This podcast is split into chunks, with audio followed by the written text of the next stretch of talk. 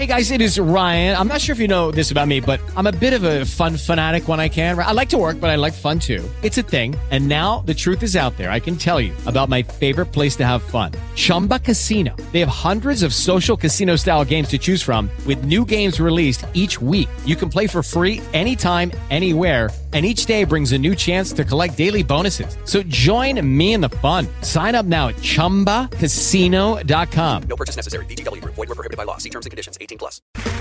Okay, round two. Name something that's not boring. A laundry? Ooh, a book club. Computer solitaire, huh? Ah, sorry, we were looking for Chumba Casino. That's right. ChumbaCasino.com has over 100 casino style games. Join today and play for free for your chance to redeem some serious prizes. ChumbaCasino.com. No purchase necessary. Void were prohibited by law. 18 plus. Terms and conditions apply. See website for details. Welcome to the Gen X Show. This is a special one today. This really hasn't been about. This one's not going to be really about music or uh, uh, movies, although it could drift into that. Uh, you never know. Um, but before I get started, I'd like to talk to you about Angelo's CDs and vinyl. Yes, the sponsor of the Gen X Show. Uh, as you know, there is none more perfect than talking about CDs and vinyl when you're talking about a show that has uh, just talked about goth music and uh, Tears for Fears and uh, Smashing Pumpkins. So obviously, when you look think of those bands, you think, oh, vinyl and CDs. Uh, Angelo's uh, CDs and vinyl has been in business for 31 years in the Denver area. Great selection of new and used vinyl. They still sell CDs. Um, so, like if you've got, if you're like me and you still got a CD player in your car, that's a that's a good thing to go. Uh, I don't know about. I've said this on the last couple uh, ad reads. I don't know if they have tapes. I'm going to have to ask about that. Um, they also have new and used record players, uh, which vinyl is a big thing right now. So if you're a vinyl collector, uh, they got new record players for you to use there. They also buy vinyl and CDs. So uh, I sold a ton of CDs back in the 90s uh, because I was a uh, broke teenager. Um, they have a large selection of related items such as posters, tapestries, cutlery, Turkish lamps, stickers, t-shirts, and much more. Uh, two locations. They're on South Broadway in Denver and in Aurora. And they are always online at angelocds.com. Mention that you heard it on the Gen X show, and you will receive a 10% discount off your purchase. How about that? All right, now time to get started on the show.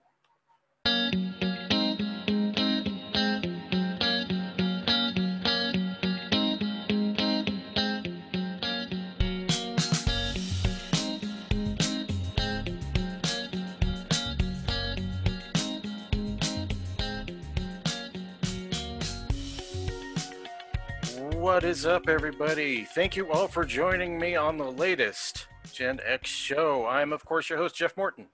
Okay.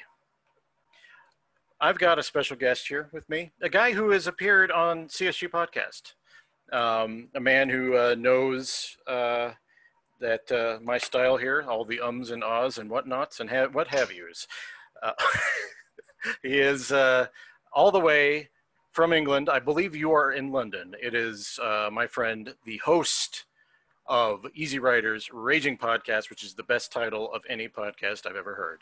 It is Chris Johnston. Hello, sir. Hello, yes, yeah, calling you from uh, South London. South London. Didn't you used to be in Mm. North London? I'm, I'm, I'm, I don't know why that sticks in my brain. No, I did. I was in North London for like over a decade, um, and, and in fact, I've, I've moved twice since in the last like year and a half, I think. So, Really, man. um, mm, yeah. During a pandemic too. That's uh, that has to be difficult. Well, the, my neighbours in the last place, there was really thin walls, and I was just spending all day indoors, just hearing them, just their whole their whole life, their their, their babies, their music, their TV. Um, one time I heard them making love. Yeah, so I they're spending all day indoors. I moved somewhere quieter because, like I said, I figured I would still be indoors for a bit longer than, um, yeah. Did you move somewhere with a shed? No shed actually. No, there's a bit a big garden, but no shed.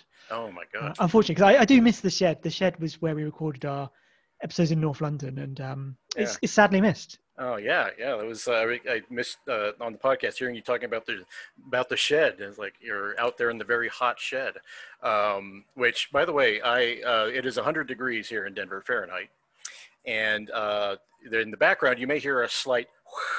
That is my air conditioner. But if I turn this off, I will die.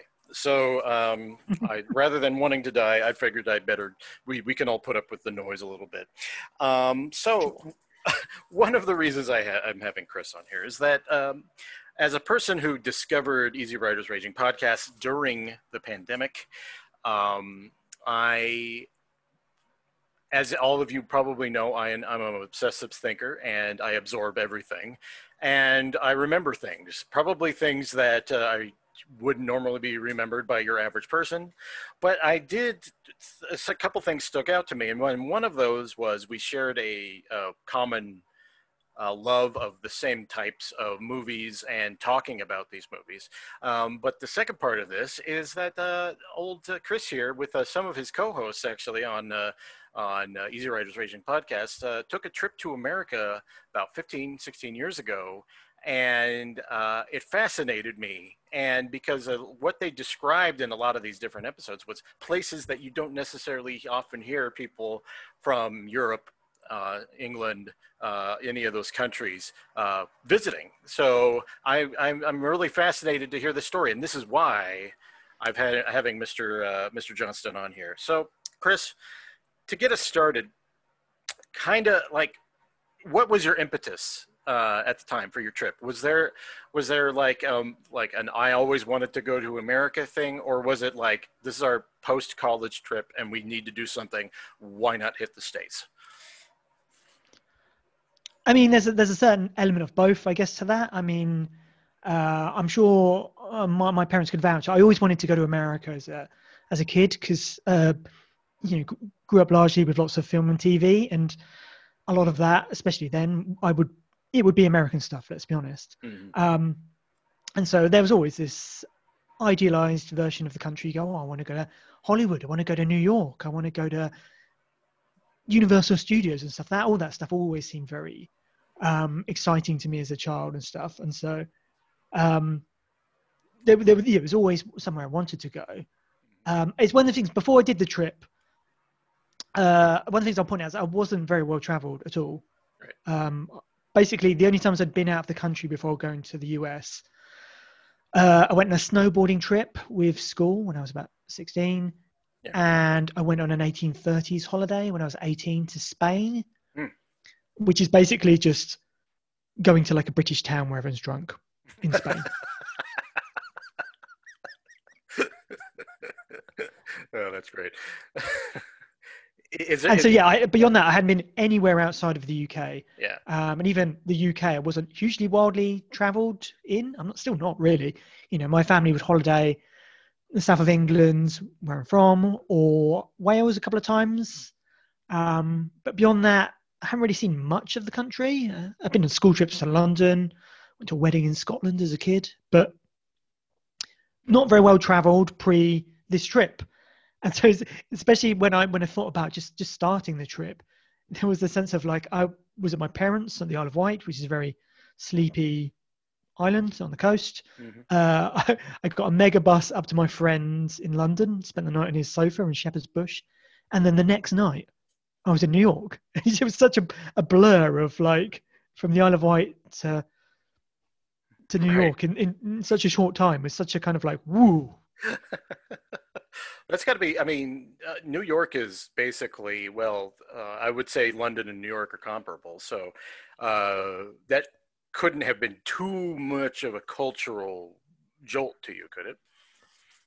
I guess the thing with New York is because we did a trip, um, which was, uh, I think we've gone for about 70 odd days, which, which is still a substantial, yeah, it's a big trip. Mhm. But we started and ended in New York, and the trip drove, you know, around the country and finished New York. And so there was a certain sense of New York at the start of the trip was a bit of a blur. Like it was kind of didn't really feel like we were really there because Mhm. we, we had like a couple of days before it to start. And at the end of the trip, we were completely exhausted. So it was kind of a, a blur the other way. Um, and so I have subsequently gone back to New York once and spent a bit more time there to sort of get a bit more of a sense of the place. Right. Um, but but it was uh, like post university, me and to my to my co-hosts on the podcast I do, uh, Paul and Kieran, we did talk a lot about doing an American trip. That was that was kind of like the, the, the, yeah, at the end of university, there was a feel uh, like like a need to to have something on the horizon. And we're like, oh yeah, we should do the America trip. Um, and at the time, we were talking about maybe hiring a car was something we talked about, Mhm. um, or using public transport, which the more we looked into would have been uh, a much different trip, just because so many so many of your uh, beautiful national parks we just probably couldn't have got to through public Right. transport. I think. Right, right. Um, but yeah, we, we, we were living in Bristol after university. Um, we booked it just before we all left Bristol because we were only there for like eight months, I think, or something like that. Um, and we committed, we, we booked a tour through this company called STA Travel. Right. Um, so the company was Trek America, was the company we used, who did a bunch of tours Mhm. across America and Canada and South America and probably more places. Um, but we committed to the biggest tour they had. It was called the Trailblazer. Um, and I yeah, saw- I saw then went back to the Isle of Wight. Yeah, I, Hmm. I, I saw that itinerary. That was massive, massive. To, I, I, I, that's what struck me. You know, we, we were discussing before the podcast. You see, you had sent me that that uh, that itinerary, Mm-hmm. of basically of what you had. It, not everything was specific, but it was basic. And I was like, oh my god! I mean, it's as someone who's grown up in in in in the United States. Um, I already have a concept of how big the United States is, and I, I was like looking at that, thinking, "Oh my God, they're going to be completely wiped out by the end of this." Uh, and it sounds like you were. Well, like I say, I'm from a tiny island in the UK, which is in itself a relatively tiny island considered Mhm. con, con- you know, comparison to most countries. So I have very little sort of um, sort of awareness of how big places are. Like my instinct of everywhere is, oh, you can walk that, which is not true almost all the time, unless it's somewhere in London or you know walking parts of the Isle of Wight. Like Mhm. I remember having a conversation years ago where uh, my friend's brother was talking about, oh, the, somebody was walking across the UK, which is one of those things you hear about. And I said, what? Can't take more than like a couple of weeks. They're like, no, it's months to walk across the UK. I'm like, really? It's just the UK. But, um, and so who knows how long it would take to walk across the US? I think that would probably take um, long time. forever. You'd still be doing it now. I believe Hmm. the from like Maine to California is somewhere in the neighborhood of three thousand miles, a- a- above three thousand miles, and it's it's just it's just enormous. And I like, and that's one of the things. I got some friends who are, are from the north of England and Durham, and they were like, "Oh, we're gonna we'll come see you. We'll stop in Philadelphia first, and then we'll drive out there." And I said, "Okay." Um, Philadelphia is on the east coast of the United States. I live in Denver, which is almost like not the geographical center, but we're on the just on the cusp of the West, particularly the city. And I said, you have just need to look at a map before you before you head this way. And then I'll never forget it. They sent they I, I got like a message like two days later saying like, oh yeah, we had no idea. we had no clue. I thought you were going to say you're friends with the Proclaimers and they just did it anyway. Well, yes, that's it. They they Because they, can walk a thousand high. miles and Yes. it's no, no, no bother. to be the man. Mm. Yes, yeah. That song was huge in 1992, as I remember. Um, they, uh, but you know, so I, I kind of like I'm fast, absolutely fascinated by this trip because, by the way, it's so big. I mean, Americans who backpack Europe do not go that long. It is never that long. There's the there's they always talk. We always talk about the American uh, Americans like getting out of college and wanting to backpack through Europe and then getting accosted in a uh, uh, a, a German flop house or something like that. But they they they just like but it's always like oh i was gone for three weeks man that's a I mean, 70 days is a little over two months how on earth i mean that to just a just the concept of going through my own country like that is is alien not let alone you know a, a, a place you really had never been Well, I mean, I did. It did at some stage because I was thinking back on the trip. At some stages, it did remind me of uh, Americans I've met when I've been in um, traveling mainland Europe because I have sort of interrailed a little and travelled to many cities. And yeah, there is definitely a, a kind of jadedness that I've, I've picked up on not all American travellers, but certainly a number of them because they're seeing so many beautiful places in such a small amount of time. hmm And they go to like, you know, Venice and you go, yeah, it's good, but it's no Florence and it's no um, um, Pisa. You know, I mean, there, there, there was definitely something, there, there's a reason why there's a cliche. Right. right. Um, but similarly, like I remember thinking with some of the, especially some of the natural wonders of the US, because Mhm. yeah, your your national parks are, you know, they're they're they're sights to behold. They're Mhm, they're magnificent.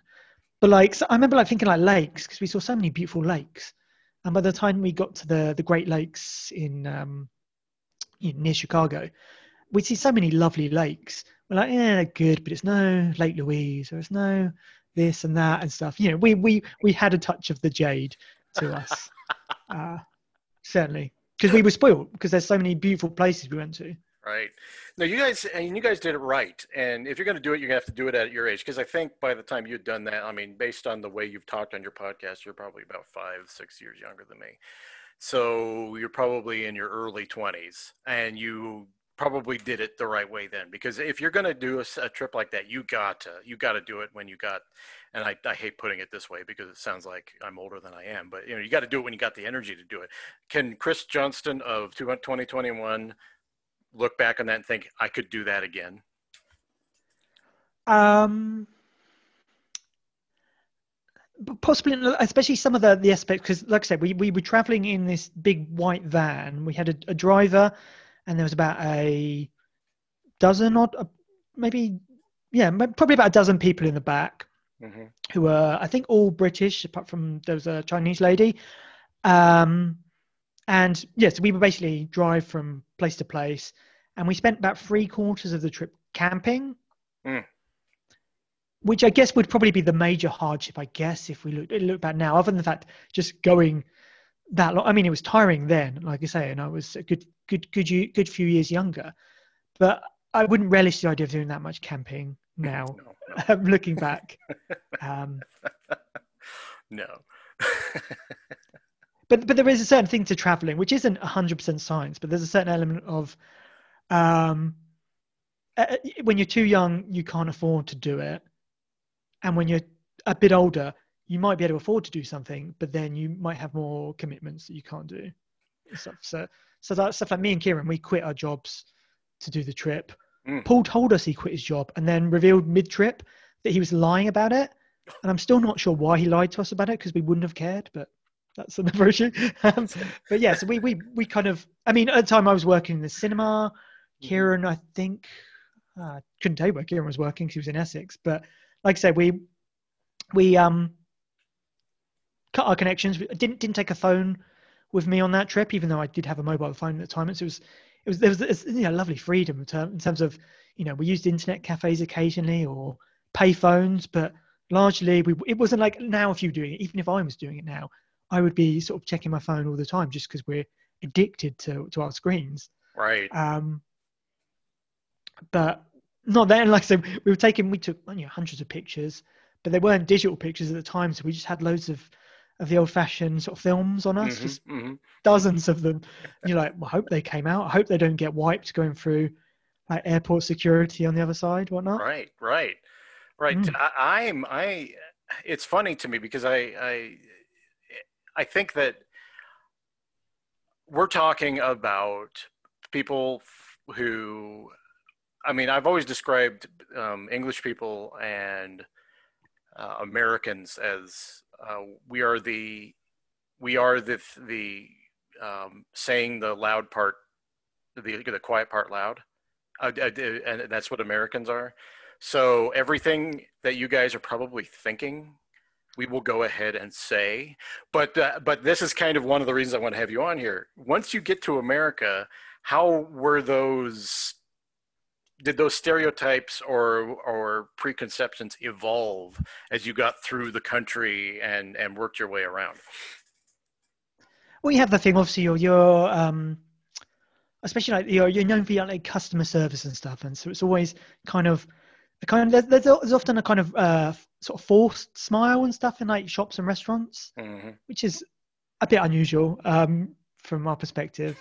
um, I think I think probably the time we became most pronounced about how Americans were was when, for a little part of the trip, we tipped into Canada, and so we crossed across the border, and then we were able to put it in a bit more perspective and stuff because you go, oh, there, I can see how Canadians are like Americans, but they're just a little less. um, you know what I mean? Which I don't. Which sounds bad, and No, that's probably that's very accurate. um, and people would probably say the same. They'd probably say I was like most of my friends, but a little more. Um, so I'm I'm willing to take criticism myself. Um, I'm loud and obnoxious, and Americans largely are not. Um, but um, but yeah, the, you know, there's definitely that like um, there's kind of weird a weird uh, a weird weird tone that's hard to put your finger on when you talk to like it's mainly because the, the most of the people we talked to would be generally people working in places. So we we weren't sort of necessarily interacting with people you know um in that sort of day-to-day way only in the kind of right. customer service thing which and i guess yeah and you're probably aware of how american customer service is. It's, it's they, they pride themselves on good service. Yes. Well, and the service I- is good. Yeah. Well, it's it's tip culture, which uh, is Hmm.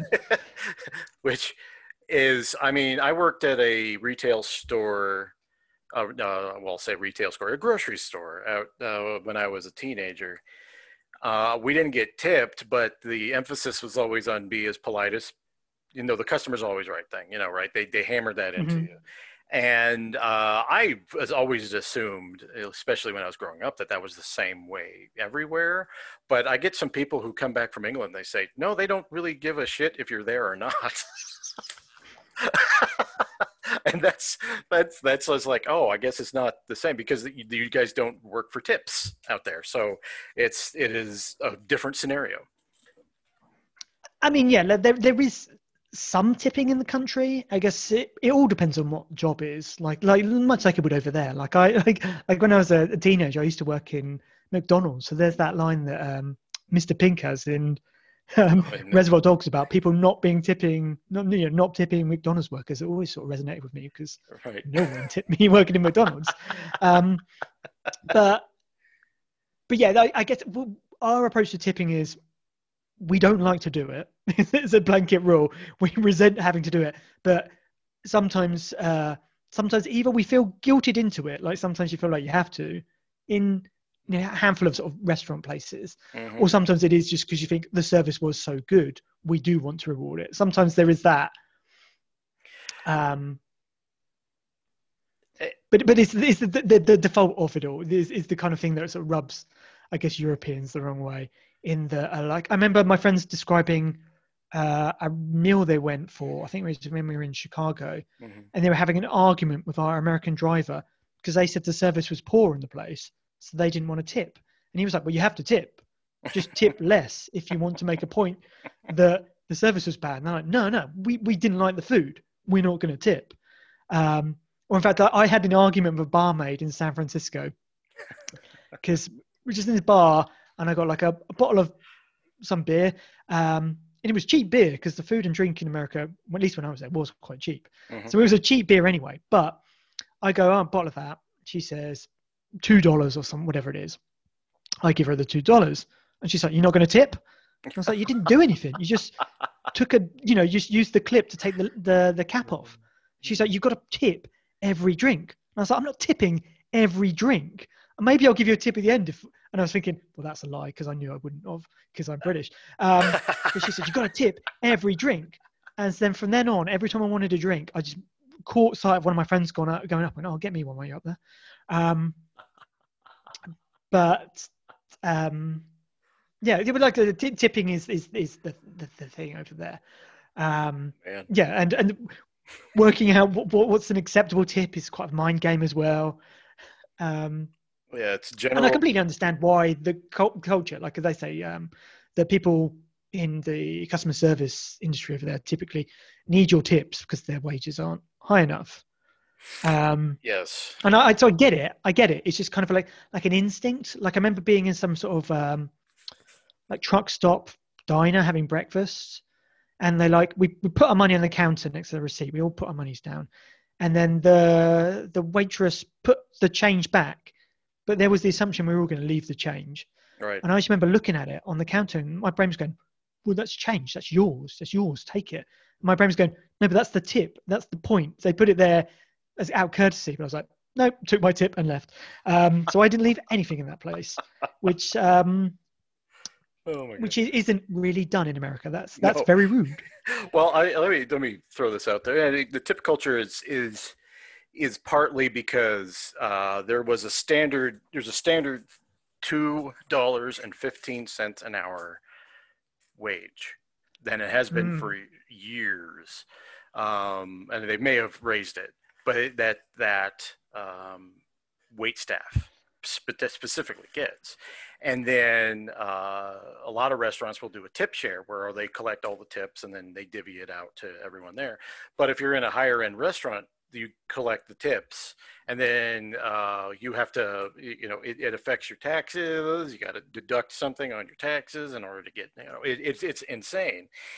And uh, one of the reasons that uh, restaurants have been able to get away with that is that they can have cheap, quote unquote, cheap wait labor. And if you are really good, you will make a lot of money in tips and you will stay. And the ones who are shitty will not because they are not getting Hmm. tipped and all this stuff.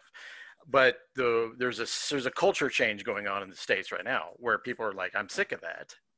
I I there's no reason I should be fighting. T- tip culture is is to me has always been stupid. It's just an excuse to not pay people. And I think you're seeing a sea change right now because people are like, I don't have to, particularly coming out of a pandemic. Why should I? Why should I fight for crumbs from from people who come in or be really crappy to me? You know, why don't I just give them their food and just have a standard wage? That sort of thing. Well, that's I guess the, the the good thing to come out of the pandemic is making people question everything. You know, like, Right. do I need to go into the office? No, I Mhm. don't. Mhm. Um, many many things. Everything's question. Question everything is what I say. Right. And we're really at that point right now. But coming back to your trip, I, I, you know, it's the, the cultural aspect. I, I think people like, I, other than the, the actual attitudes of people, which if you go to different places in the country, you will see different. Like if you're in like my city, Denver, you will see we are all very chill. I did that is one of the stereotypes of my city is that we're all very chilled out, relaxed. we don't. I mean, some of it probably has to do with uh, what's legal in the state, but uh, there is also just kind of this general. We're outdoorsy people. Yeah, man, come on in. You know, everyone is wearing plaid and has you know a microbrew and their own strain of weed that they sell. You know, and all that stuff. It's it's it's.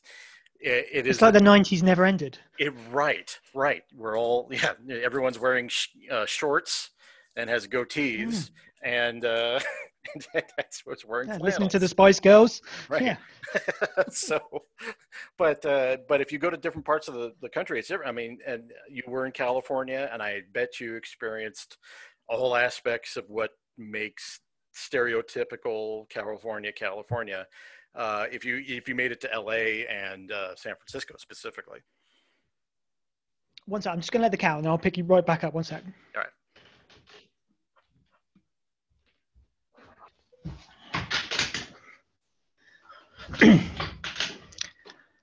Uh, but the thing I do remember specifically about LA because it was on the midpoint of our trip where we changed drivers and stuff. So there was a sort of brief pause point Mhm. in there. Um, we didn't like our second driver as much, but that's that's I'll- maybe I'll come back to that. But um, Yeah, yeah. but I remember that there's there's definitely a feeling we picked up traveling across the country. Because generally, like I said, we were tourists, so we were going to very pretty places, to national parks and stuff. Um, but occasionally, you go to places and you go, "Oh, that looks a bit, uh, a bit rougher, or you know, it has has a bit of an edge to it in places." Mhm. And there was sort of picking up a kind of feeling of, I feel like there is two Americas. You know, there's money, there's not money. Simply, I mean, it's, it's probably more complex than that, but that was always the the feeling. Yeah. um, but they always felt very separate. Apart from in LA, they didn't feel as separate. Because I remember going to like uh, that Mann's Chinese Theatre, Mhm. and you go, "Oh, that's famous. That's where they do the Oscars and stuff. There's the, the stars and the and the handprints." And you go, "Oh, but there's there's a bunch of sex workers and there's a load of homeless people and." Mhm. you know, it, it, which, it, which I'm not saying are bad things by any stretch, but I'm it, they they contrast Mhm. a, a contrasting image is, is what I'm trying to portray. Yeah, it's life. Um, yeah, yeah, yeah, exactly. And to to be fair, it's something I've seen more and more of in this country for the last few years. You know, more of a divide, more of a kind of there there's very much two two Britons as well. right. Um, well, well you know, it, it, yeah, LA is a perfect example of that, though. I mean, LA is you, you Mm. that is the stereotypical example of it because there's mega rich in LA, and there's mega poor in LA, mm, and definitely. it is uh, a transient population that comes out that goes out there largely because of the weather.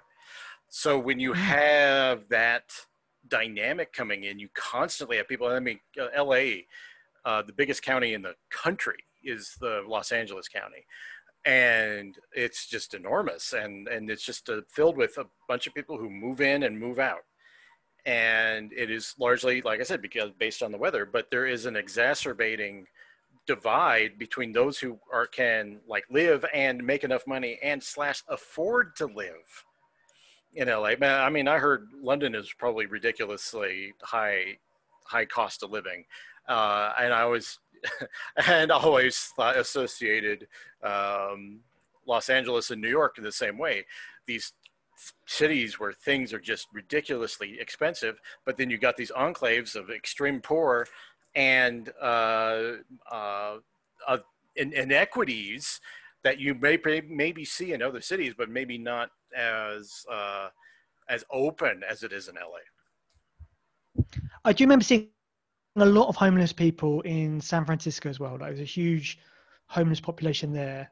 Mhm. Um, so again, I, that, it, it, it, it also felt like a place with a lot of um, uh, sort of cultural kind of money and not money. Because again, that's I get the sense that San Francisco is quite expensive to live in.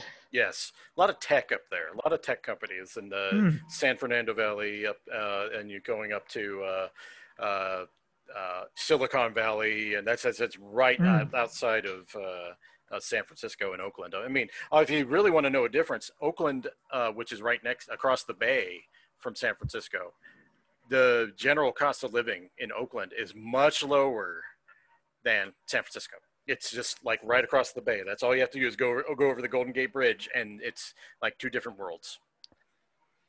Well, so my my knowledge of Oakland is that's I think that's where Green Day are from, isn't it? I believe. hmm Yep, and that's where And I know that that I've just heard the, the the lead singer talk about how you know he grew up super poor and sort of super working class and stuff. And and if you well, you were so close to San Francisco, but you go, but he wasn't in San Francisco. No, he he was in wasn't. Oakland. You know what I mean? Yeah.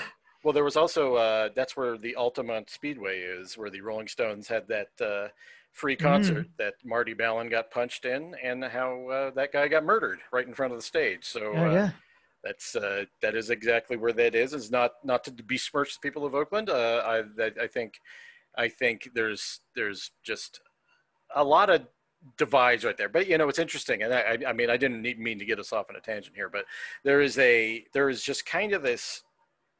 My my my my curiosity about that is based on someone who just doesn't live it every day. Because uh, I, I was talking to some people about uh, uh, on the podcast called Review Two, and we were talking about uh, the U2's concert at Red Rocks, live under a blood red sky, and their impression was Red Rocks was like you had to hike to it through five feet of snow in the mountains and stuff like that. And I said, no, it's just right outside the city. You can see the skyline right from the top of Red Rocks. And they go, oh my God.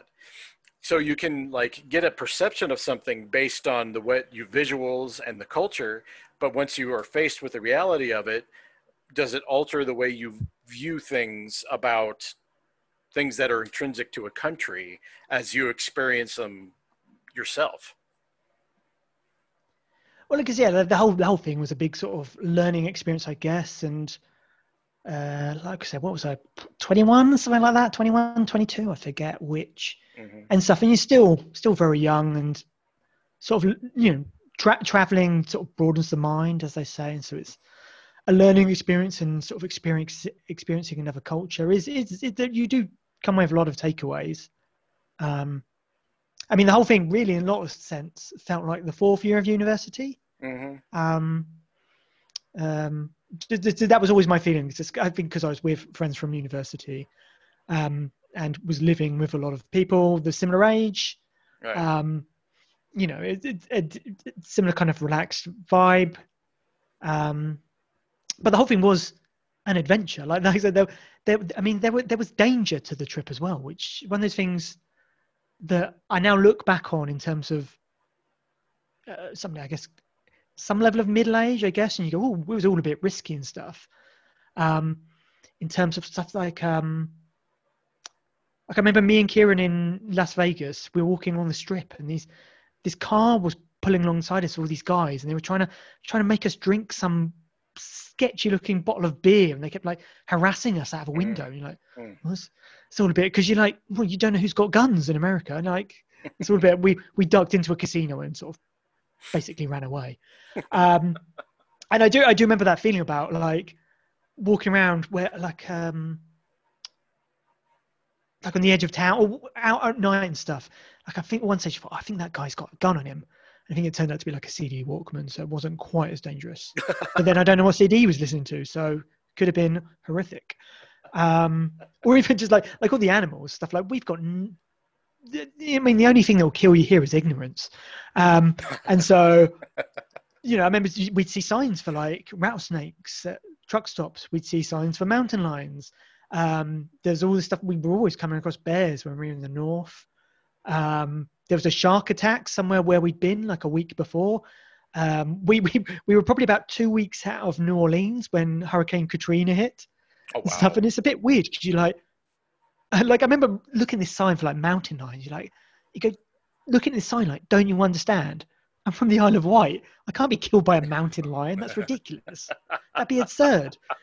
Um, Oh, because they're just things just, like death by animal is not something that I sort of the process. It's not in my um expected behavior. You know what I mean? It's um, Right. oh, I do remember when we, we were at Carlsbad. So we saw all the bats fly out of Carlsbad Cavern at sundown, which was very nice. Mhm. And we were camping, we were around a campfire, and like you saw something move. You know, oh shit, what was that? And then we're like shining the torch in it. It was the biggest spider I've ever seen in my life, and it doesn't take a lot, granted, but it was huge. And we were like panicked and stuff. And I remember my friend Paul took off his like hiking boot and beat it to death. Wow. And I- Afterwards, like, what the fuck are we doing? And he's like, well, I've got to kill the spider. Like, yeah, but if you didn't kill it, you would have just pissed it off. And who knows what other spiders? They're like, like get those limey bastards. They're spider killers. Um, I mean, I do remember I because we spent a lot of time in the desert, and I do remember my approach because you're supposed to check your boots, I think, for spiders. At least somebody told me that. Mhm. And my approach is I'd pick it up and I would go Jabbing my fingers in it, um, which turns out would be a terrible way to check for spiders because Yeah. if there is one in there, it's going to bite you definitely. that way, that's not how you check for spiders, people. Yeah, yeah. Um, You but gotta, don't know, I was a you kid, you know, sh- yeah, shake your boot. Yeah, shake your boot. Shake it gently away from you. Yes, yes, that's. Uh, Um,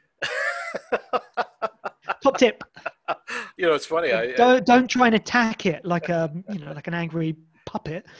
Um, well, that was funny. That's funny because I heard you. You told that story on one of the podcasts. I think it was the the. oh, I've got such a small amount of stories. I've used them ad, ad nauseam. you know, it's funny because uh, I never think about the animals thing because I'm in a city, and I I, I, I know I don't account it. We, I, I'll occasionally we'll occasionally get black widow spiders where I'm at, but that's it. I mean, I don't I don't think about it. Um, Mm. But uh, we do get. But I then I re, kind of rethought about it after I heard your uh, anecdote about spiders, and I think, well, we do get coyotes out here, and uh, but Are they bad? coyotes are uh, if if they perceive you as uh, as invading them, they will attack you. Uh, but they generally run away from you. But that's about it. I, we don't get. I mean, where I'm at in the city now, if you go to the west part of the city, you will occasionally run into mountain lions. Yeah, but um, But even that, they say they say like like because mountain lions avoid places where hum- they, they avoid humans unless they're sort of yes, you know generally maybe to. babies or kids, you know. And so the odds of you coming, especially we're like on national park tracks, you know the um path, you know whatever designated pathways and stuff. Okay, the chances of us encountering a mountain lion slim. The chances of us encountering one and getting attacked are kind of almost non-existent. Well, right. Unless you stray from the beaten path, you know. I Hmm. mean, but it's like I- I- there's risks in anything. I mean, if you guys went up to Yellowstone and Hmm. Yeah.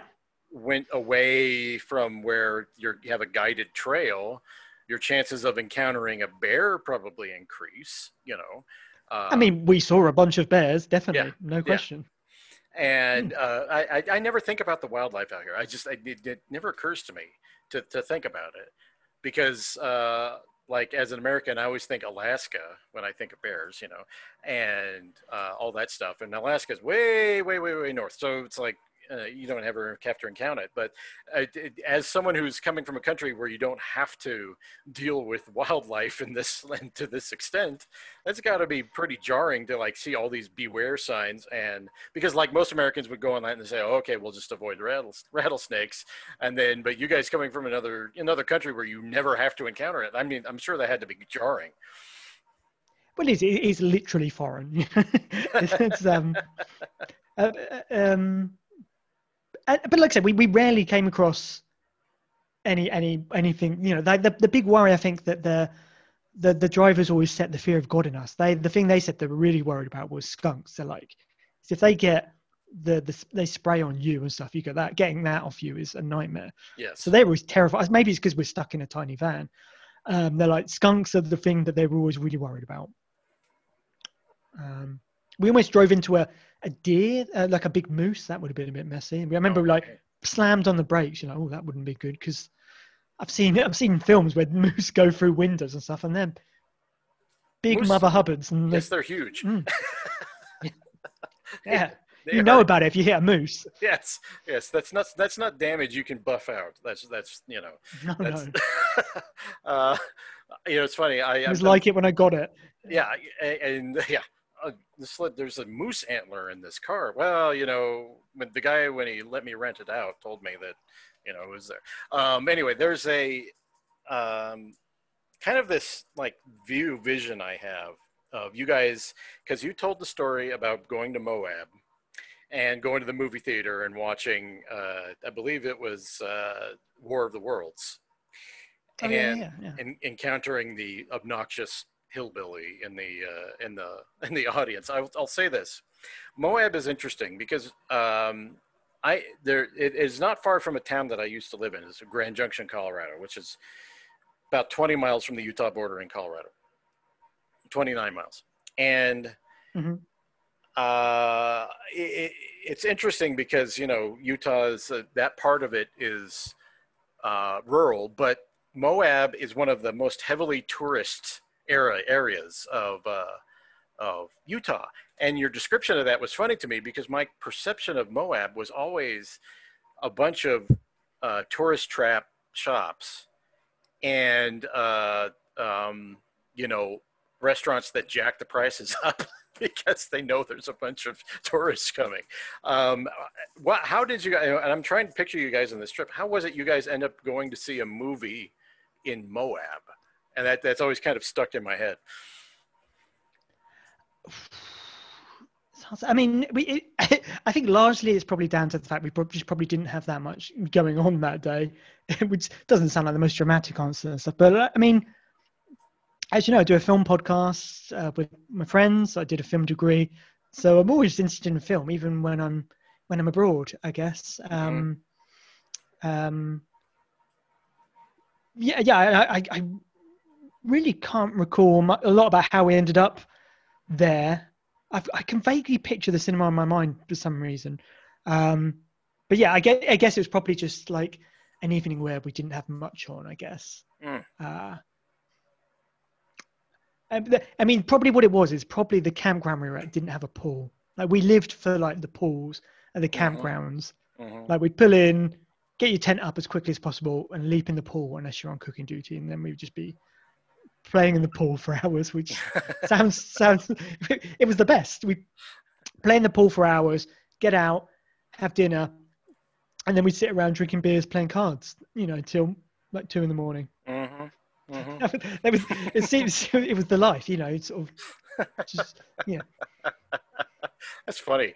I, I, I, I, you know, if you're on a road trip and you got a lot of things to pack in over a very long distance, I'm sure those downtimes probably were very valuable to you because riding in a car can suck. It just, it can really suck. I mean, the second half of the, the journey, um, there were longer journeys. I think there was a lot of time where we, we were making up hmm hours, and there were some days. I remember waking up, you know, waking up like six or something like that, literally packing up stuff, driving to about ten in the evening, stuff, a couple of days and stuff, and you're like, well, that's not fun, um, just because we had we had some miles to make up at certain points. hmm But I mean, even stuff like like I look very fondly back on the um just the time in the van, really. Yeah. Um, like it, it was it was really the closest I'll ever get to being in a band. Oh, yeah, yeah. Yeah. Just that that that like that we were on tour, except Mhm. the added bonus is it didn't require any musical talent, which was a bonus.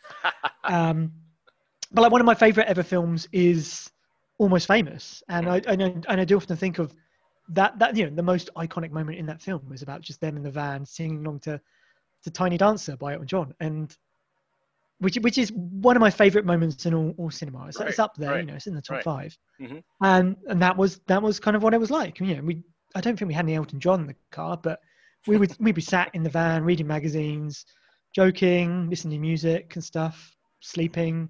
You know, it was um yeah, even though like I said, that's that's the kind of the um the necessary evil sort of getting from place to place. Mhm. But there, there- I still had some fantastic times in that van. Um, granted, we rarely sat at the back of the van, and they had less fun than we did because they couldn't hear the music, and it was super hot on the back.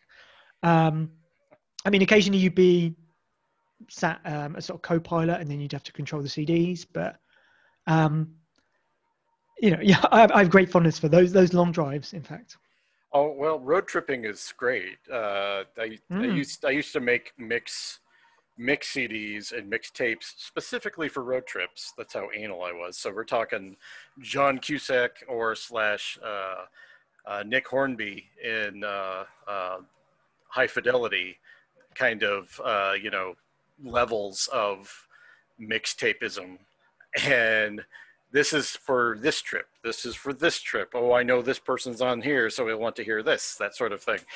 And me and my friends, they all we all shared this love of music, and it always made any trip we took better because we were all like, um, as the kids would say today, vibing on the on this uh, music that we all loved and uh, uh, just like getting off on. And then at one point, I had a big sleeve. I don't know. You remember these big?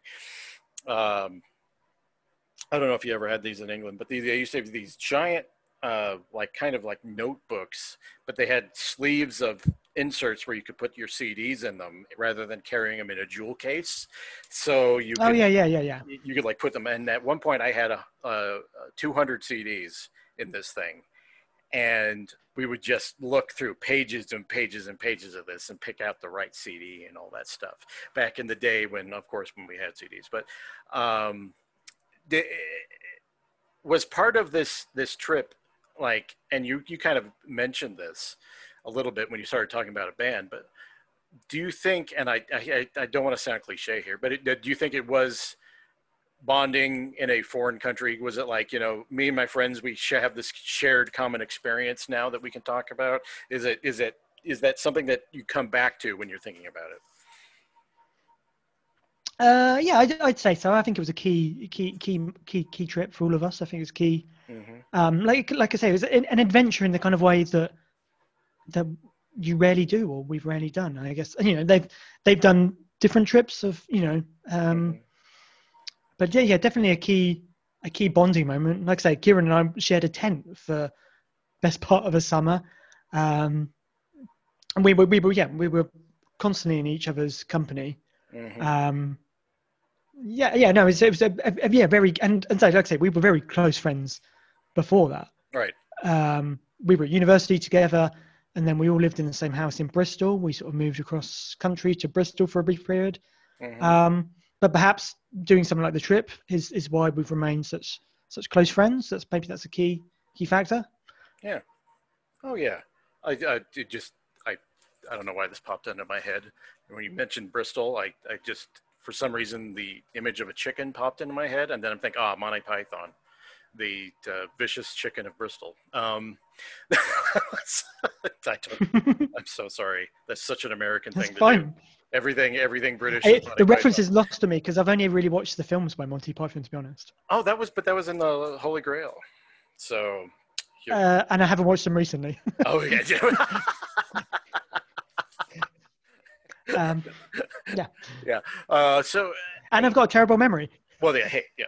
Look, I uh, this is I part of this is like I, I kind of want to get like I, I know you had like uh, had thought about some anecdotes. Is there any particular highlights of the trip that you want to that you want to mention? Because uh, uh, that's a long trip. So you've probably encountered some weird shit.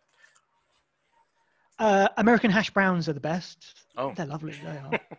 uh, that's something I come back to a lot. Like, you, you, I, I, I haven't come across hash browns the like of which you get in American diners. hmm Um, we just get sort of crappy, sort of, um, you know, the frozen sort of reheated Oh. stuff. Yeah, yeah. Um, I mean, American breakfast. I've got a lot of time for American breakfast. Like, you would go and you'd eat like your face off. It's um, yeah, with and you get the the biggest plate in the world, and then they shove a pile of like fifteen pancakes on the side. You go like, isn't that a big breakfast? I don't know. It just comes with. You know, okay.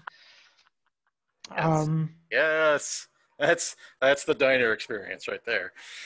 hmm. I remember a woman in a in Walmart said to our friend Claire, they said they asked her if she'd ever met uh, Princess Di.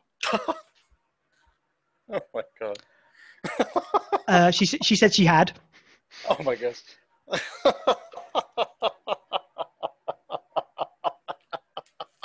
Hmm. oh my god. That's the that is a stereotypical American Yeah. thinking all British people know each other. Oh my god. oh my god. Like I, Uh, I like like I I remember like being outside of Walmart and this woman asked me and my friend she said, "Oh, why aren't you all in church? It's Sunday morning," oh my god. which is which is a question I wasn't used to. We we we just told her we went earlier. It's the easiest way to do. We, we, we hit the early the early service. We you Mm. don't don't worry about us. But, but yeah, we, we did all kinds of stuff. Like we did white uh, whitewater rafting. We rode horses. Wow. Um, uh, what else? We just did all kinds of like we did we did so much stuff, and we would go to all these national like we we hiked down the Grand Canyon. Mm. Um, you know, we did all the tourist traps basically. Um, what else did we do? Uh, went on dune buggies. We I went to Comic Con. Oh, that was very that was great. Uh, you went to San Diego? Mm, yeah, where we were there. Yeah. Like um, I remember, like at the campground because we, we only had a day there, and I just remember reading like the the little loo- the free newsletter at the campground. They said, "Oh, it's it's Comic Con weekend," and I'm a big sort of film and TV comic geek, and I was like, "Oh, I've got to go to Comic Con," because I was like, "Well, Kevin Smith could be there. I could see Kevin Smith do one of his Q and A's." Right. Um, and we just said to like the the guys doing a drive, like, oh, "Can we? Is this doable?" And he's like, "Yeah, yeah, I can drop me off there." And so we dropped off me, Kieran, Paul, a couple other people at Comic Con, and we just bought a day ticket, just just like that. We were able to buy a day ticket. Mhm. Some other people went to Tijuana. Maybe a few people went to the zoo. But it's one of those things you go like, when am I going to get the chance to go to Comic Con? Because it's such a, it's, it just seems so unlikely. Yeah. Um, yeah, I had my picture taken with um, somebody from Buffy, and we saw Oh. Bruce Campbell talk. Um. Oh yeah, for somebody like I haven't gone to comic shop since I was like eleven. You know, so going to Comic Con, you're like, oh wow, that's like mecca. You know, I mean? Wow. but less praying, so even better. That is that's great. I, I- look, I, I I'm I I'm I've got all my friends are into comics, so I I can feel that I'm not as much, but I do love Batman. So uh, I will. I have all the time in the world for Batman. And the, Hmm. No, I'm, I'm, a, I'm an X Men person myself. I grew up on uh, Marvel, but I've got a lot of time for Batman. He's not, he's Uh, no Batman. Yeah, at the end of the podcast, I'm going to ask you a question about that. So let keep that in your brain. Um, Oh, I just noticed one of my notes Yeah. is that uh, American chocolate isn't very nice. no, uh, it's it's very cheap. It's just got, I, don't- I don't know what it is, but it's it just doesn't like like when we popped into Canada, we're like, oh yeah, this is the good shit, you know, something like, um, and so yeah, we've stocked up in Canada because their their chocolate is normal. I, I- Um, I will tell you. I will tell you exactly why American chocolate chocolate's so uh, much worse.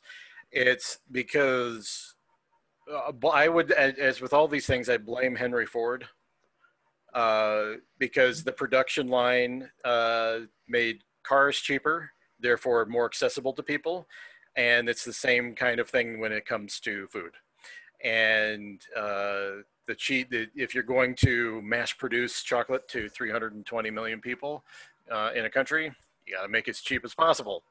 And you, mm, now I get it. Yeah. now you like Hershey's uh, makes an, a killing off of mass producing cheap chocolate to to people but there are places like Ghirardelli is good chocolate in the United States uh, you know Russell Stover um, all that stuff but that's that's expensive chocolate and it's not mass produced um, a lot like Oh yeah, I remember seeing you go to like the English island or like there was a little English shop somewhere, and you're like, oh, you can go and buy a, uh, I don't know, Crunchie. And you go, well, I'm not going to pay like ten dollars for a Crunchie, not even one of our best chocolate bars. Um, and then we'd walk around and go, yeah, but I could really use a Crunchie. And go back and buy it. Um, but um, what's it? Yeah, I, I tried to fall there. Yeah, um, like like um, I remember remember finding it hard to one stage we found a curry place in Vegas, but like very hard to get curries as well in America.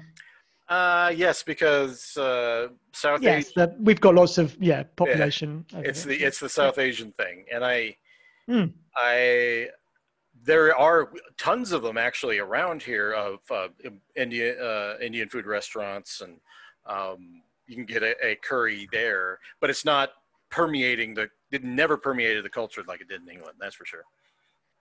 Oh yeah, I think last last time I checked, it was like our national dish was It's curry. chicken chicken tikka masala. Yeah, yeah. Well, we love curries over here. Yeah, yeah. Um, oh wait, I'm just gonna let the cat, and then I'm gonna tell you my favorite anecdote from America. Okay. Okay. It is rude. Okay. Good.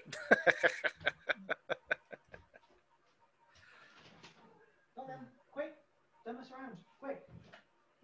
are you gonna do? Hello, it is Ryan, and we could all use an extra bright spot in our day, couldn't we? Just to make up for things like sitting in traffic, doing the dishes, counting your steps, you know, all the mundane stuff. That is why I'm such a big fan of Chumba Casino. Chumba Casino has all your favorite social casino style games that you can play for free anytime, anywhere with daily bonuses. That should brighten your day a little. Actually, a lot. So sign up now at chumbacasino.com. That's chumbacasino.com. No purchase necessary. VGW Group. Void were prohibited by law. See terms and conditions. 18 plus. With the Lucky Land slots, you can get lucky just about anywhere. This is your captain speaking. Uh, we've got clear runway and the weather's fine, but we're just going to circle up here a while and uh, get lucky. No, no, nothing like that. It's just these cash prizes add up quick. So I suggest you sit back, keep your tray table upright, and start getting lucky. Play for free at LuckyLandSlots.com. Are you feeling lucky? No purchase necessary. Void where prohibited by law. 18 plus terms and conditions apply. See website for details. Quick, quick, quick.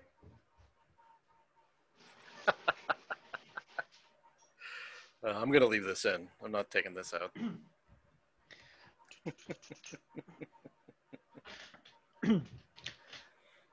So there was um obviously I went with two friends, but there was lots of people we met on the trip. And there was one person I won't give his name because it doesn't portray him in a favourable light. Oh, okay. But I remember we were we were up drinking and stuff late in the field, this field in the middle of nowhere. And somehow it came up a conversation. He was talking about his flight from UK to New York to, to start the trip. And he told us that on that flight, he masturbated three times on that flight. You're like, what? He's like, yeah, yeah, yeah, three times. Oh my god! What the hell? What the- Which I thought was the most absurd thing. Like, I never just like, you know, what is that? What, like eight hour flight or something like that? And you're probably going to be sleeping, probably a big. oh I remember getting told this. I remember getting told this story around this campfire, and instantly my first instinct was, "Well, I've got to go tell Kieran, who was asleep in our tent." And um, bear in mind, I'm quite a loud person as well, and we're just in the middle of a field, basically. And so I, I literally woke up Kieran. I sort of shook him and said, "Kieran, X masturbated three times on the flight to New York." And I'm there's no question that everyone in that field heard me say that. Probably people as far as Colorado heard from wherever we were. yes. yes. Uh, but it's a story stuck with me. I remember like because I went back to work at the cinema after the trip, and I would, you know, bring out all my good America anecdotes. I remember telling somebody that, and well, that was you, and I was like, no, it wasn't me. Like clearly it's you. It's like if it was me, why would I be telling you this story? And they go, no, it's you. Um, but it wasn't me, listeners. It really wasn't. No, no, no. I, I, I believe you, Chris. And and I, my question, my only question to this person would have been, why? What is it about me that that would lead you to assume that this sort of information is something that I require? Well, no, it, it was it was one of those things. He, he wouldn't wouldn't have just he wasn't just telling me. He was telling like the like a number of us while we sat around That's, playing that's cards. even and- worse. Well, I think uh, to be fair, like I think it's the kind of Englishness of it all in Ah. terms of Right. he had a funny thing to say. I mean, it was months. It was like um, halfway through the trip, as far as I can remember, like if not later. Um, I don't know. I guess he was just drunk enough to tell us. I know it was. That is. It was weird. That's so funny. Well, it is a funny Well, anecdote. like I, I, oh, go on. no, it is a funny anecdote. That's a, that's a, that's there's uh and, and uh if you're in a, a situation where that sort of thing, you're around people who are like uh, you're comfortable enough to obviously to say that sort of thing, or you're drunk, um, then obviously that, that that's funny. I just my first thought was like, wow, what a random thing to reveal. Oh yeah, yeah. Well, I mean, we we spent so long with with so many people. I guess I guess some random things come up. I guess, but it, right. like I say, it stuck with me because it was so random. Um, That's great. like I remember, I remember when we were in. I th- I'm pretty sure we were in your state because it was when we went to the rodeo. You know, I sent you a picture the other day of us at the Yeah. rodeo. Yeah. And so we were all a bit drunk. When We came back. I remember we were like in this campground,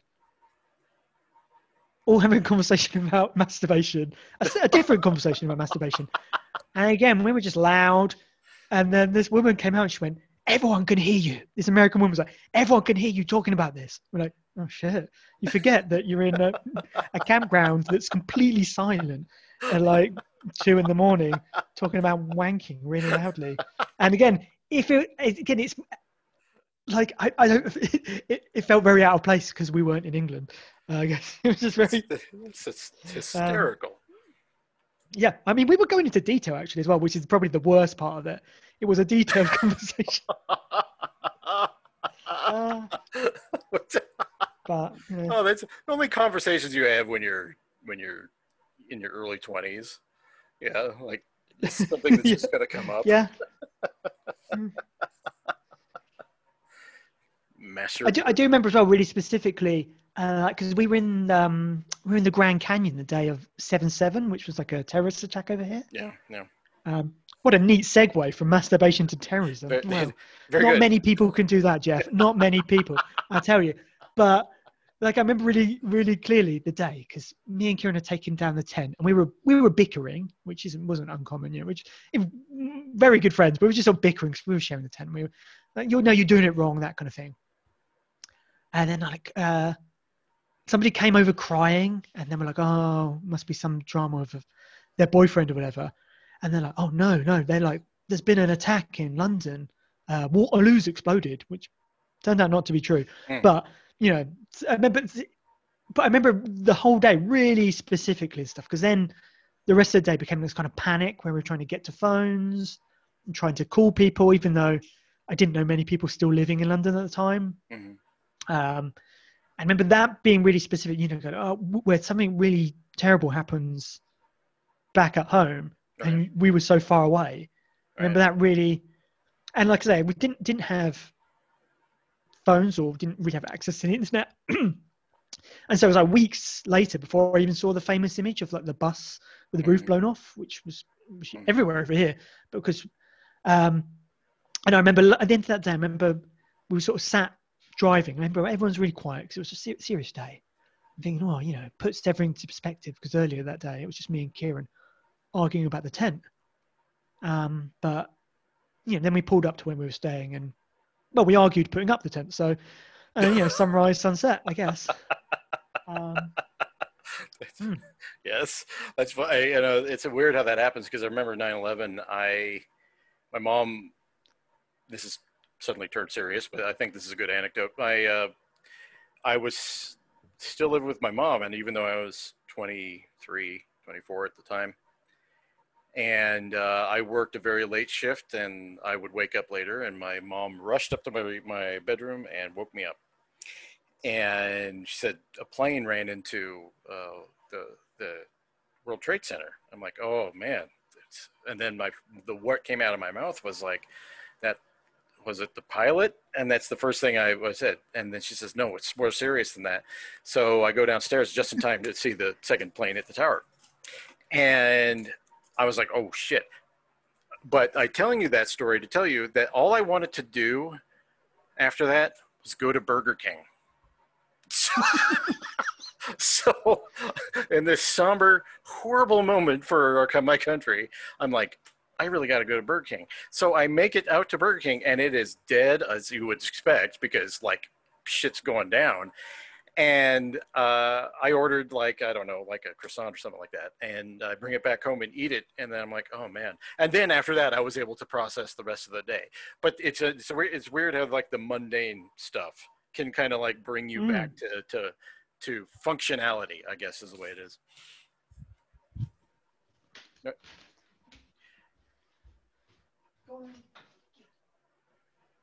Chris has got a lovely cat A very, very lovely cat.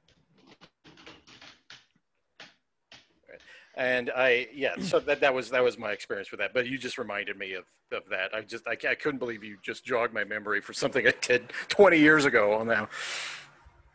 Well, when we lived in Bristol, I remember we went to McDonald's straight after watching Super Size Me. So you know, as you do. I remember, uh, I remember one of our friends went, they went, "Oh, I'm never going to eat McDonald's again," and someone went, "Oh, yeah, I could go for one right now." And then to us all in the car. We were there in minutes. Uh, oh, but one thing, obviously, I didn't touch on guns, which you know, obviously they're they're they're. Uh, they're, they're, they're a, a div- divisive topic in America, and yeah. I'm not just going to go go give, give you a complete like Europeans think this about guns because you know how Europeans feel about guns. Yes. But the um, just more the strangeness of it all. In the like, I remember literally we flew to New York and the you know you have security in the airport and see like security with the biggest guns. I was gonna say the biggest guns I've ever seen, but then I was thinking about it. I don't think I'd ever seen a proper gun gun in real life. Right. Like I'd seen right. stuff in like history museums and whatnot. But I couldn't recall another time before that when I'd seen like a gun, like a you know, just a gun being carried.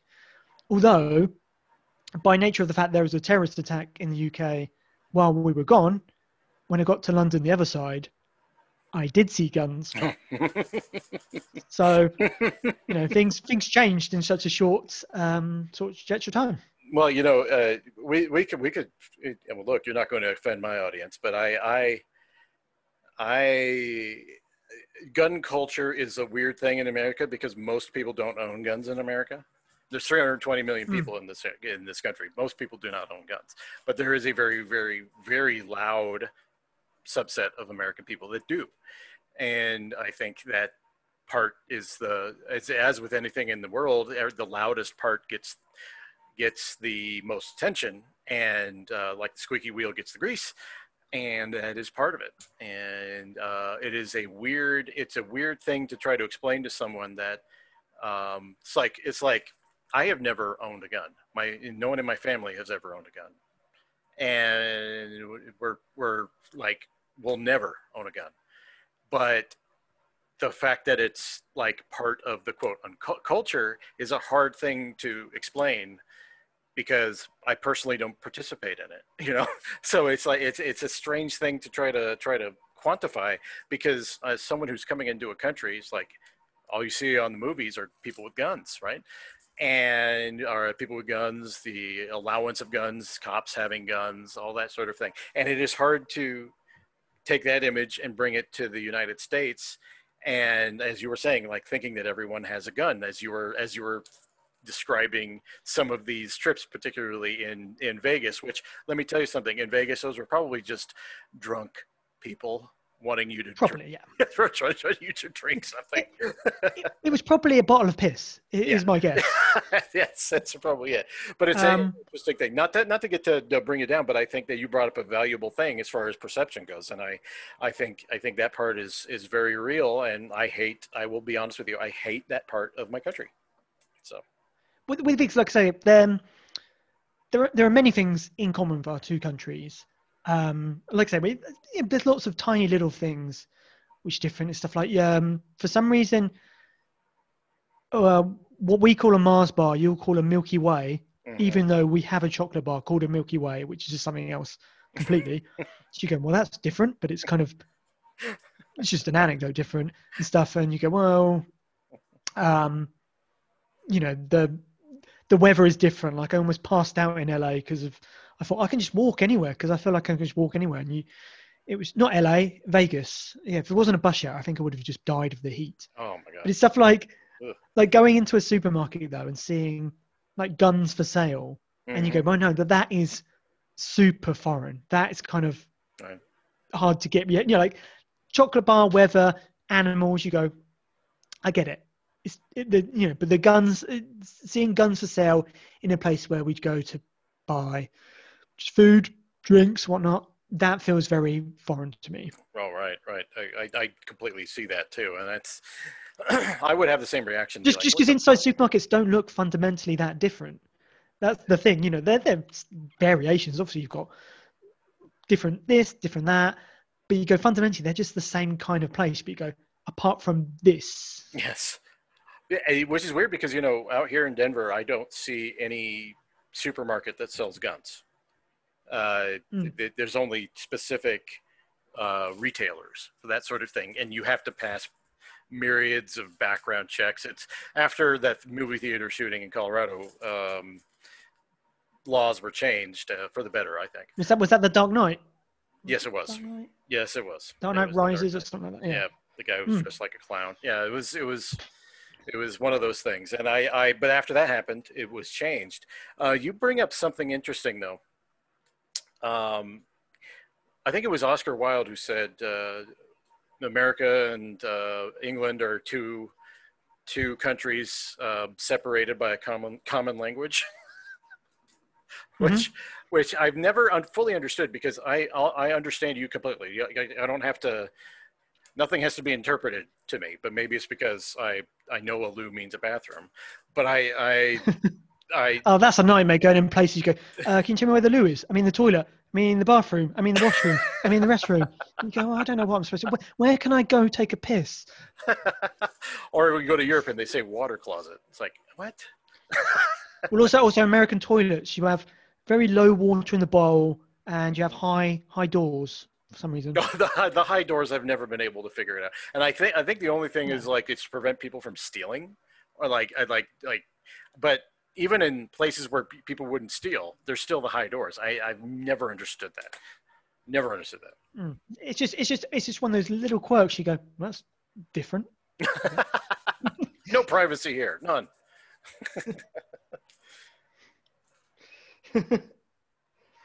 Yeah, high doors, and and there'll be big gaps between the doors as well. Like you could see people shitting.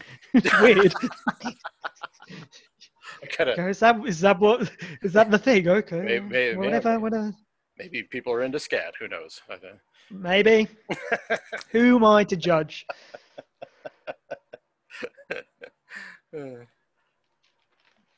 You know, I, I, Um, I was thinking about you going to Vegas, how much was that a that because Vegas can be a bit much. So, uh, what was your experience like there? Did you? I mean, because when I get when I've been to Vegas, uh, I've never been so drunk in my life as I've as I've been there. So it's I, with the caveat that everything you know in Vegas stays in Vegas. Uh, what, is there anything that like you can talk about where about your first? Was that your that was obviously your first experience there, right? Vegas was like a holiday on the trip in terms of it was the, in terms of it was just the longest we stayed anywhere outside of um I guess New York in the sort of bookends of the trip. Because I remember we we were at um uh, Zion National Park. Beautiful national park. We we basically arrived there that morning. And I remember we walked up to the top of some some vista. Mm. lovely vista. And then then we had this like team meeting where somebody basically said can we not just go to Vegas now? Because we had like two days hiking in Zion. And our, our driver was quite flexible, you know, more or less. And he said, Well, I'll put it to a vote. Overwhelmingly, everyone voted, let's go to Vegas now. And we just left. We just, Well. we just, um, so which, which, which meant we had a good, I think we were supposed to be in Vegas for like two nights or something like that. And we were there for about five or something like It was, Oh, wow. it was, a, it was, we were there for a substantial amount of time That's a lot of Vegas. during which Mm, during which two two people left the t- left the trip during Vegas. Really? Um, well, yeah. Well, one of them was one of them. Um, somebody, uh, I think he had some family issues at home or something. He said, "I think I'm going to have to cut the trip short here, even though it's Mhm. not even halfway, really." right. Another one. There was a there's a Welsh guy on there who it was, it was a it was a character and stuff, but like I remember last seeing him in a stretched limo and somebody bashed into his leg on the door, uh, uh, about his leg as they were getting to the door. That was the last time I saw him. And the next day I just saw somebody from the group. Like, oh yeah, he he left. Thinking, what do you mean he left? Like he got on a plane and took off. You go, wow, that's random. Um, um, but yeah, but it, it, it, I think it was novel as well because we've been in the desert for the last however long. And I remember finding it weird because you're like, arrive in the desert. I think we arrived at like Arches first. It's like the first desert type place. You know, It's amazing. It's kind of like an alien world, you know. Never seen anything like that in UK. But I remember getting sick of the desert. I'm sick of Red Rock. In like five days, you go, how do I go from never seeing something to being sick of it so quickly? Because there's so much of it. Um, Yeah. Um. So we went to Vegas, and that was the first time we'd been in like a, like a like a motel or something like f- for for for a while. We've just we'd just been in tents, so we were like, oh, we can we can sleep in a proper bed and stuff. So it was all novel. hmm Um. Hmm And it's a it's a weird place, obviously, because it's obviously like we were there in the middle of the summer, too hot to do anything really in the day. It's a city of night and stuff. She like, you know, um, and yeah, no, no, I remember being on like we were on, which there was one there was one of the hotels, and there was all these like rides on the roof. I can't remember which one it was. Oh, uh, New York, Um, New York, or was it the, the Stratosphere? It was the stratosphere, definitely. Yeah. Yeah. I remember being on. We like we're like, oh, we're going on to the ride on the roof, the one that sort of shoots you up in the air and stuff on like Mhm. a, a tower. hmm I remember. definitely, I think I'm sure it was me, Paul Anker and stuff, but like a bunch of us. So we like go up in this lift, and you open the door, just like hit by the wind because you're really high up.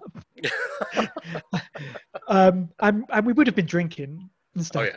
And I so, so, yeah, well, we're going to we get strapped on this thing, and you suddenly, when you went, like it's really we're really high up, and we're about to be shot up in the air. But I remember there was some little American kid just opposite us, and he was going like, "You're gonna die." I'm like, "What?" He's like, "You're gonna die." And we were like freaked out. We were like, "What is this? Like the Omen or something?" I "He got powers or something like that." Except our reaction was more we started swearing relentlessly at this kid, and then we just got shot up on this ridiculous height um, before going back down and join, we, you know, getting back in our limo. Like that's a normal thing to do. um, oh my god, that's um, great. like it was. I mean, the the the the, the nights out in New Orleans, they they they were they were wilder, I think, than Vegas. Oh, in- yeah, in some yeah. That, that's a ooh, that's We're- a party town. Were you in the French Quarter? Uh, we were staying on the on the edge of the French. They, they really put the fear in us. They're like, don't leave the French Quarter. You'll die if you leave the French Quarter. Which probably isn't true. No. Um, but we were stay. We were literally on the edge of it. Um, but yeah, yeah. The, the like we were there on like a it'd be like a oh, Tuesday evening or something like that, and you go like, this place is party mad. You go, let alone wonder what it's like on the weekend. Let alone what it's like on um, like Mardi Gras and stuff. You know, it was it was like a wet Tuesday, and it was still like the biggest party I think I've ever been to. Uh, Well, that's a, it's that's what Um, it is. It's it's it, it's a lot of drinking going on, and my memory of the Mm. French Quarter was the smell, actually. Uh, oh yeah, they played the place smelt. Um, I'm gonna say like feces. I mean, I really liked the place. New Orleans, is a Oh, lovely place, but it did smell. It it was it not definitely pleasant. smelled. and I think it's because there's I so mean, uh, much. Venice has a little of the same thing actually, so I guess it's the water. Uh, yeah, yeah, probably probably a little bit of the water, probably a little bit of that fact that everyone drinks too much and pukes on the street. You know, like, which is you know maybe part of Mm. part of the culture. But man, I, that, that's that's my overwhelming memory of the French Quarter.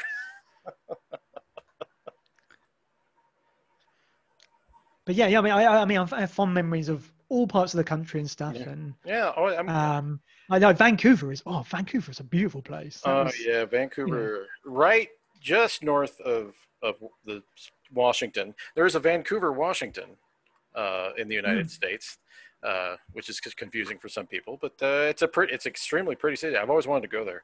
Uh, all the pictures I've seen are just fantastic. There's a train that goes from uh, Vancouver to uh, um, Seattle and back, and uh, and then it takes you up into the Rocky Mountains there, and this just just looks stunningly beautiful, you know.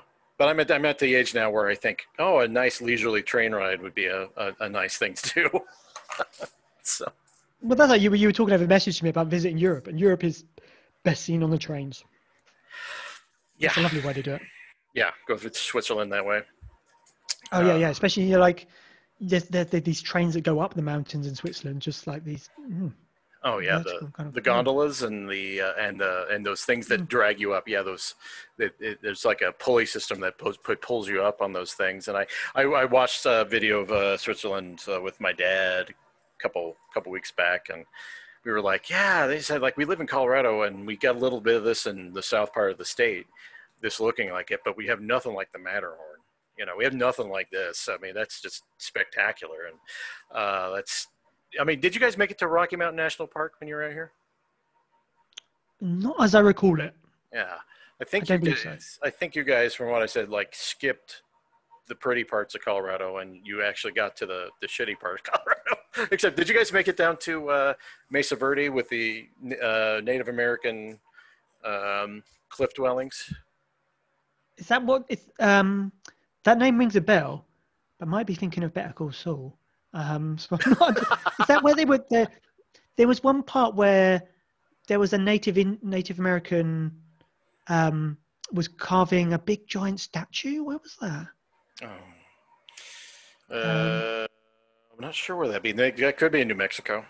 Um, it could have been, yeah. Um, um, like I said, there was it was a, a blur of places, to be honest. Well, I, it's like you guys. Uh, I mean, it's such a massive trip, and Canada is, is is great. I mean, but uh, Chicago is one of my favorite ci- cities in the U.S., and uh, there's only so much you could do there. You know, it's, Oh yeah, we a- went to a we went to see, we went to see a, a baseball game at um I guess it's Wrigley Field. That's where it is. yes, Cubs. Hmm, in um from from the Blues Brothers. Well, because you've got to bear in mind, a lot of my, my all my perceptions are through film. So a lot of you know, we went to like um Ellis Island. You're like, we're in The Godfather Part Two. We went to the um, the, the Devil's Tower. Like it was Close Encounters. That's Wrigley Field. You're like, oh, this is where the Blues Brothers give their address to the Nazis. Yes, that's right. stuff, hey, that's good though. I mean, Um, it's a, it, it tells you how American culture permeates absolutely everything, whether we want Mm. it to or not. Right? It's just it infects all of the globe. You have it's it's it's just part of it, whether you are con- conscious of it or not. What you see out there is a lot of like what apparently like this is the way I look at it. Movies are what we want you to see, and uh, that could be a good thing and a bad thing And if you're Well, that's why, to a certain extent, the trip is let's go do the movies. Right, Let's go right. be, let's go live like we're in a movie. right, Um, you know, that's that's kind of the the you- a, a certain extent you go, and on reflection, maybe it's less like a, a film, like more like a dream in reflection. Mhm. Um, but um, yeah, yeah, it's you know, like I said, from a young age, wanted to go to America. It's because it's because it's because of the movies. You know, I'm not gonna lie. You know, right. Of course, of Um, course, and, and that hmm. no one, no one would- will blame anyone for having that perception either, because that's part Hmm. of the culture. and I, I did a couple of years after the trip. I did do another trip through Trek America, um, just but I'm not with friends this time. But I, so I did I did another trip to see a bit more of Canada on that trip. So I did like a I just did like a two week trip in Canada. So it went from New York to New York up to Toronto and Quebec and um, Montreal, and then down through Maine. So I did see a bit more of the country than that than I had seen on the original trip. Mm-hmm. Like um, like Maine. Maine's a beautiful place. uh, Maine, um, where they do the lobsters. Yeah, Yeah, yeah, yeah. I did have lobster in Maine, actually. Yes. Um, I mean, you walk around, you feel like you're in a Stephen King novel, but in spite of that, it's it was a beautiful place. We're going out on a boat somewhere, and you think you're in Castle Rock up there, Um, right? yeah, exactly, yeah. Um, especially like you go up the higher you go up through, because we, we- when we went to Canada on the, on this big trip, it was on the uh, west west coast of Canada mainly. Mhm. Uh, we sort of dipped back in the middle of the country, um, but on this other trip, I thought I want to see some of the eastern Canada. And the thing you have, the higher up you go, the more European it becomes, to the point where uh, like I mean, it would have been like Montreal because obviously you go to Toronto and you have sort of the dual language signs. You've got French and uh, English, and then you just keep going up, and then it just becomes French, and that is the culture of the country. Just becomes like the buildings look like they're European, Mhm. like everyone's speaking French, like if, if you know, I could I could see myself, you know, getting drunk and com- drunk and confused and thinking I was in like Lyon. I don't know. Uh, it's very absurd. And like, and like I remember talking to like a, a guy in Subway. I, I was buying a sandwich in Subway. And this guy selling the sandwich obviously had a French accent. I mean, he probably had a French Canadian accent, but to my ears, French. Mhm. And he said, "Oh, he said, oh, um, what what bread do you want?" I said, "Oh, the, the that one." And he went, "No, no, that is a bad choice." I'm like, "No one tells you that in Subway." and I said, "No, no, I want that bread. It was the bread with cheese in it." um, and then he said, "Oh, which?" And I said, "Oh, can I have that that cheese with it?" And he said, "That that does not go with that meat." I'm like. No one, in, no one in England or even in America in a No. subway will tell you you're getting your order wrong because it's kind of like, what do you want? They just make it like a like a robot. This guy was like so French. It's- He was like, "That is the wrong cheese." It's It's not. It's not have it your way. It's have it my way. Yes. Mm. Yeah, he was he was he was what they call a sandwich artist, I believe. Right. Yeah, he he took the title very seriously. yes, he did. Yes, he did. You know, it's a, it's just it's good. It's good to hear these stories, and we're gonna have to bring the horse into a stall here. Oh my God, that's a very American expression. Um, I, I I could have other American expressions that that that uh, confuse the crap out of you, like Lord willing and the creek don't rise. That's a that's an American expression.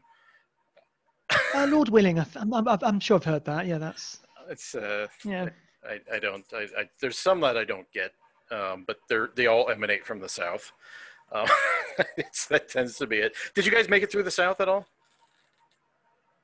Um, I'm trying to think where because it's weird because it's kind of like the South is kind of like not the whole is is kind of like southeast, isn't it? It's not just because I went through Texas, which you go, well, that's the South. But you go, that's Texas. Yeah, we went through- Southwest. Yeah, Yeah, we, we went we were in Charleston and South Carolina and that's the deep South. Yeah, Hmm. Um, yeah, those those places I remember going to. Um, yeah, probably went to a few places. Yeah. hmm it's it. Hmm. What there a lot of the cliches about Americans em, emanate from the South, and I, that's one of those interesting things to me. So it's like if you're if you are someone coming from uh, England, how does approaching a, uh, a a a place like going into South Carolina, like I said, that's deep South. Um, like going into Georgia and stuff like that. Um, my perception of the South is, is is as an American, and it's never good because you know through history we're taught to perceive things that way. But um, which is interesting because my dad's family is all from Arkansas, and I shouldn't have such a negative perception of the South. But that's a, that's another subject altogether. But you know, going into the South, was that was there anything that struck you about going into these like deep Southern uh, towns, or was it just kind of like just another stop on your trip? Yeah, I don't really recall much about those places specifically. I remember a couple of points in the trip seeing like big anti-abortion billboards when we were driving. That's, Jeez. you know, um, I mean, maybe that's changed now. I have no idea. I, Um, probably not. I guess probably, yeah. Um, but like I said, they're going to the south. in That part. Not that I recall. I remember being in upstate New York just at the end of the trip, and somebody basically stole some taxis or stole a taxi off us. And he went, "These taxis are for Americans." Which stood out, you know. Because like I say, generally, we, the people we came across were very friendly. We were like, oh. oh, that's Oh, we, we, I say, I say, uh, we, I think we swore at him because that's like the only way to respond to anything. Um, but it's yeah, it stood out. You go, oh, that's yes. nice, A, a person like that nice to meet you too. kicked in the ass and yes i i Hmm. I, uh, I no one should behave like a shithead um, regardless of your nationality um, okay i got a question for you um, i know you're a fan of marvel Mhm. um, i got a two-sided question for you one, one i've always had a feeling that a well done uh, a well done Batman movie is since it's DC, but it, it's not a for me it's not DC versus Marvel or anything like that. It's just superhero character. Um, Mhm. A well done Batman movie is close as is as close as you can get within a comic book realm to being what is regarded as traditional cinema, i.e., uh, Martin Scorsese's uh, rant about it, uh, because of all the the darkness and the flaws. And Marvel tends to be more friendly, I guess, other than the Punisher, which is very dark. Um, obviously, you're a Marvel fan, so you would have a different kind of uh, impression of that. What is what is your philosophy on that? Because I know I, th- I think Batman movies, if they're well done, just seem to be. I don't. I don't. Not. I can't say. Not, I'm not going to say quote unquote better because they're not, but they're more what critics would seem artistically viable for for whatever reason than the, the Disney Marvel movies that have come out of late. I guess people always put Batman slightly separate to the whole conversation. Well, they did for a long time because because people say, obviously, people talk about the MCU now, um, you know, being the big thing, and people go, "Oh, you got to remember that, you know, before that we had the X Men films and we had Blade, um, and, and then Sam Raimi's Spider Man film."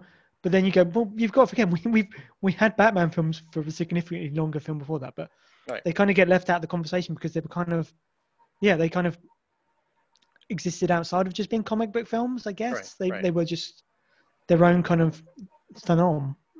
Mhm. Um, hmm. Yeah, was it eighty nine? Uh, the Keaton ones. I've seen. You know, they've been doing Yeah. good business. You know, for for a long, long time. 32, 32 Um, years now. Yeah. I remember when it came out. I I was I saw it opening opening weekend. It uh, right after that. Uh, excuse me. Right before that, Indiana Jones and the Last Crusade opened. That was a big summer uh, uh, for movies, and uh, opening up against uh, Batman was UHF. Weird Al Yankovic movie. Um, But it is it. I just for whatever reason, Batman always struck me as one of those things that's like critics always liked it more because it's like edgy and it's like if you do it right, it's like real dark. It's kind of like the Joker movie that came out, which was you know with uh, Joaquin Joaquin Phoenix. Yeah, I mean, at least, at least Batman films are their own thing. Like, Yeah, like I liked the Joker film, but you go, you go, well, it's King of Comedy with a mixture of you know some taxi driver in to boot. You know, that's Mhm, the mhm. King of Comedy influence felt so strong. And you go, well, I can see how he's getting away with it because most people haven't seen King of Comedy. Well, and De Niro's in it too. So Well, especially the scene where he sits down with him because yeah, De Niro's playing the um the TV personality in the way Mhm. that De Niro idolizes was it uh, Jerry Lewis TV. You know, it's it's. He's, he's not even trying to be subtle with the, the, the reference. Yeah. right, and it really is the king. I mean, I'm glad you caught that too, because I, I mean, of all people, I knew you would catch that uh, because the the reference to the King Comedy of that. And, and anyway, anyway, not to take this on a on a on a weird tangent. Just, just one final note on that. The, the best sort of version of a film like King of Comedy like, is um, Ingrid Goes West. I thought was a very good kind of modern take on the same idea of King of Comedy. I'm trying to think. Have I seen that movie? When did that come out? Four years ago, five years ago, I guess. Okay, I'm gonna have to. I don't think I've seen it. I'm gonna have to check it out. Um, It's got uh, I think is it Aubrey Plaza as the lead? Am I wrong on that? Maybe I am. It's Hmm. definitely got the Scarlet Witch in it. Oh, okay. I'm gonna have to check that out because I, I I need more movies to watch. To be honest with you. So, um, um, well, Chris, I have kept you late into the night. Well, it's it's not late in the night, but it's it's it's uh, owning the time difference, and I appreciate you devoting the time to to talk about this No, no problem. because uh, uh, it's uh, you and I've been talking about doing a another podcast, and I think this was probably the, one of the more interesting subjects that we could come Hmm. up with. So before we leave, I want Pete, I want you to, p- to pump your podcast uh, and uh, get to let people know where to find you and all that stuff, and kind of give them a description of what you do on your podcast. Uh, yeah, so Easy Riders Raging Podcast is a retro film podcast. So we're just finishing our third series at the moment, but basically we did the first series covering just 1960s films, second series covering just 1970s films, and this this third series is on 50s films. Yeah. And like I said, we're, we're closing that over the next couple of months before we start up something new. But yeah, if you look at um, sort of search us on all your general podcatchers, Easy Riders Raging Podcast. We've covered a huge range of films each each time around.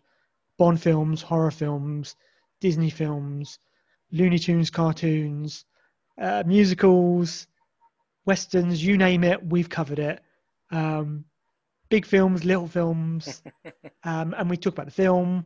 And then we do a bunch of features, sort of fun features at the end of each episode, um, such as uh, recast drama, where we recast a film as if it was being made, today. Um, yeah, it's, um, lot, lots to enjoy if you like people talking about old films, which there possibly aren't as many podcasts on.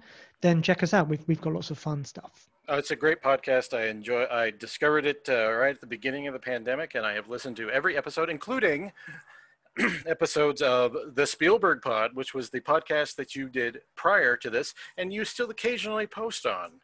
Um, so oh yeah, I've got I've got a bunch of episodes that I'm gonna release after I finish the 50s run. I've got I've got a pile of Spielberg Pod episodes to um to to, to, to release in the um the, the the third series hiatus of ERRP.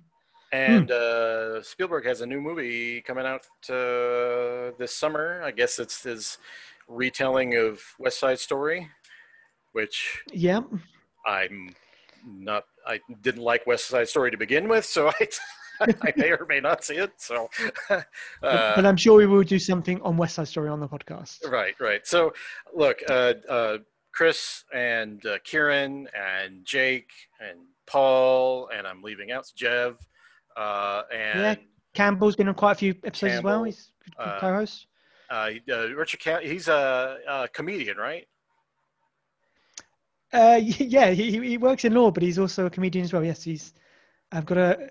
I don't know if they're, I don't know if they're still working, but yeah, he's got a comedy group called Late Night Gimp Fight. We're very funny. which I have actually seen on on YouTube because I I listened to a I Hmm. listened to a podcast where he talked about that. So, um, all of these guys are great. Um, and next time I, I I guess says next time I have you guys on, I'll I'll have to have all of you guys on, and you guys can like regale me with stories or something like that. So which will be fun. but uh, thank you, Chris, for joining me. Uh, you were fantastic as always, and uh, E E podcast on Twitter at ERRP podcast. Yeah, I've had to think about it, but yeah, that's, Yes. that's yeah. ERP podcast. Yes, that's that's the the way to put it. Hmm. so find him there. Chris, thank you very much for joining me. I appreciate it. Thank you for having me.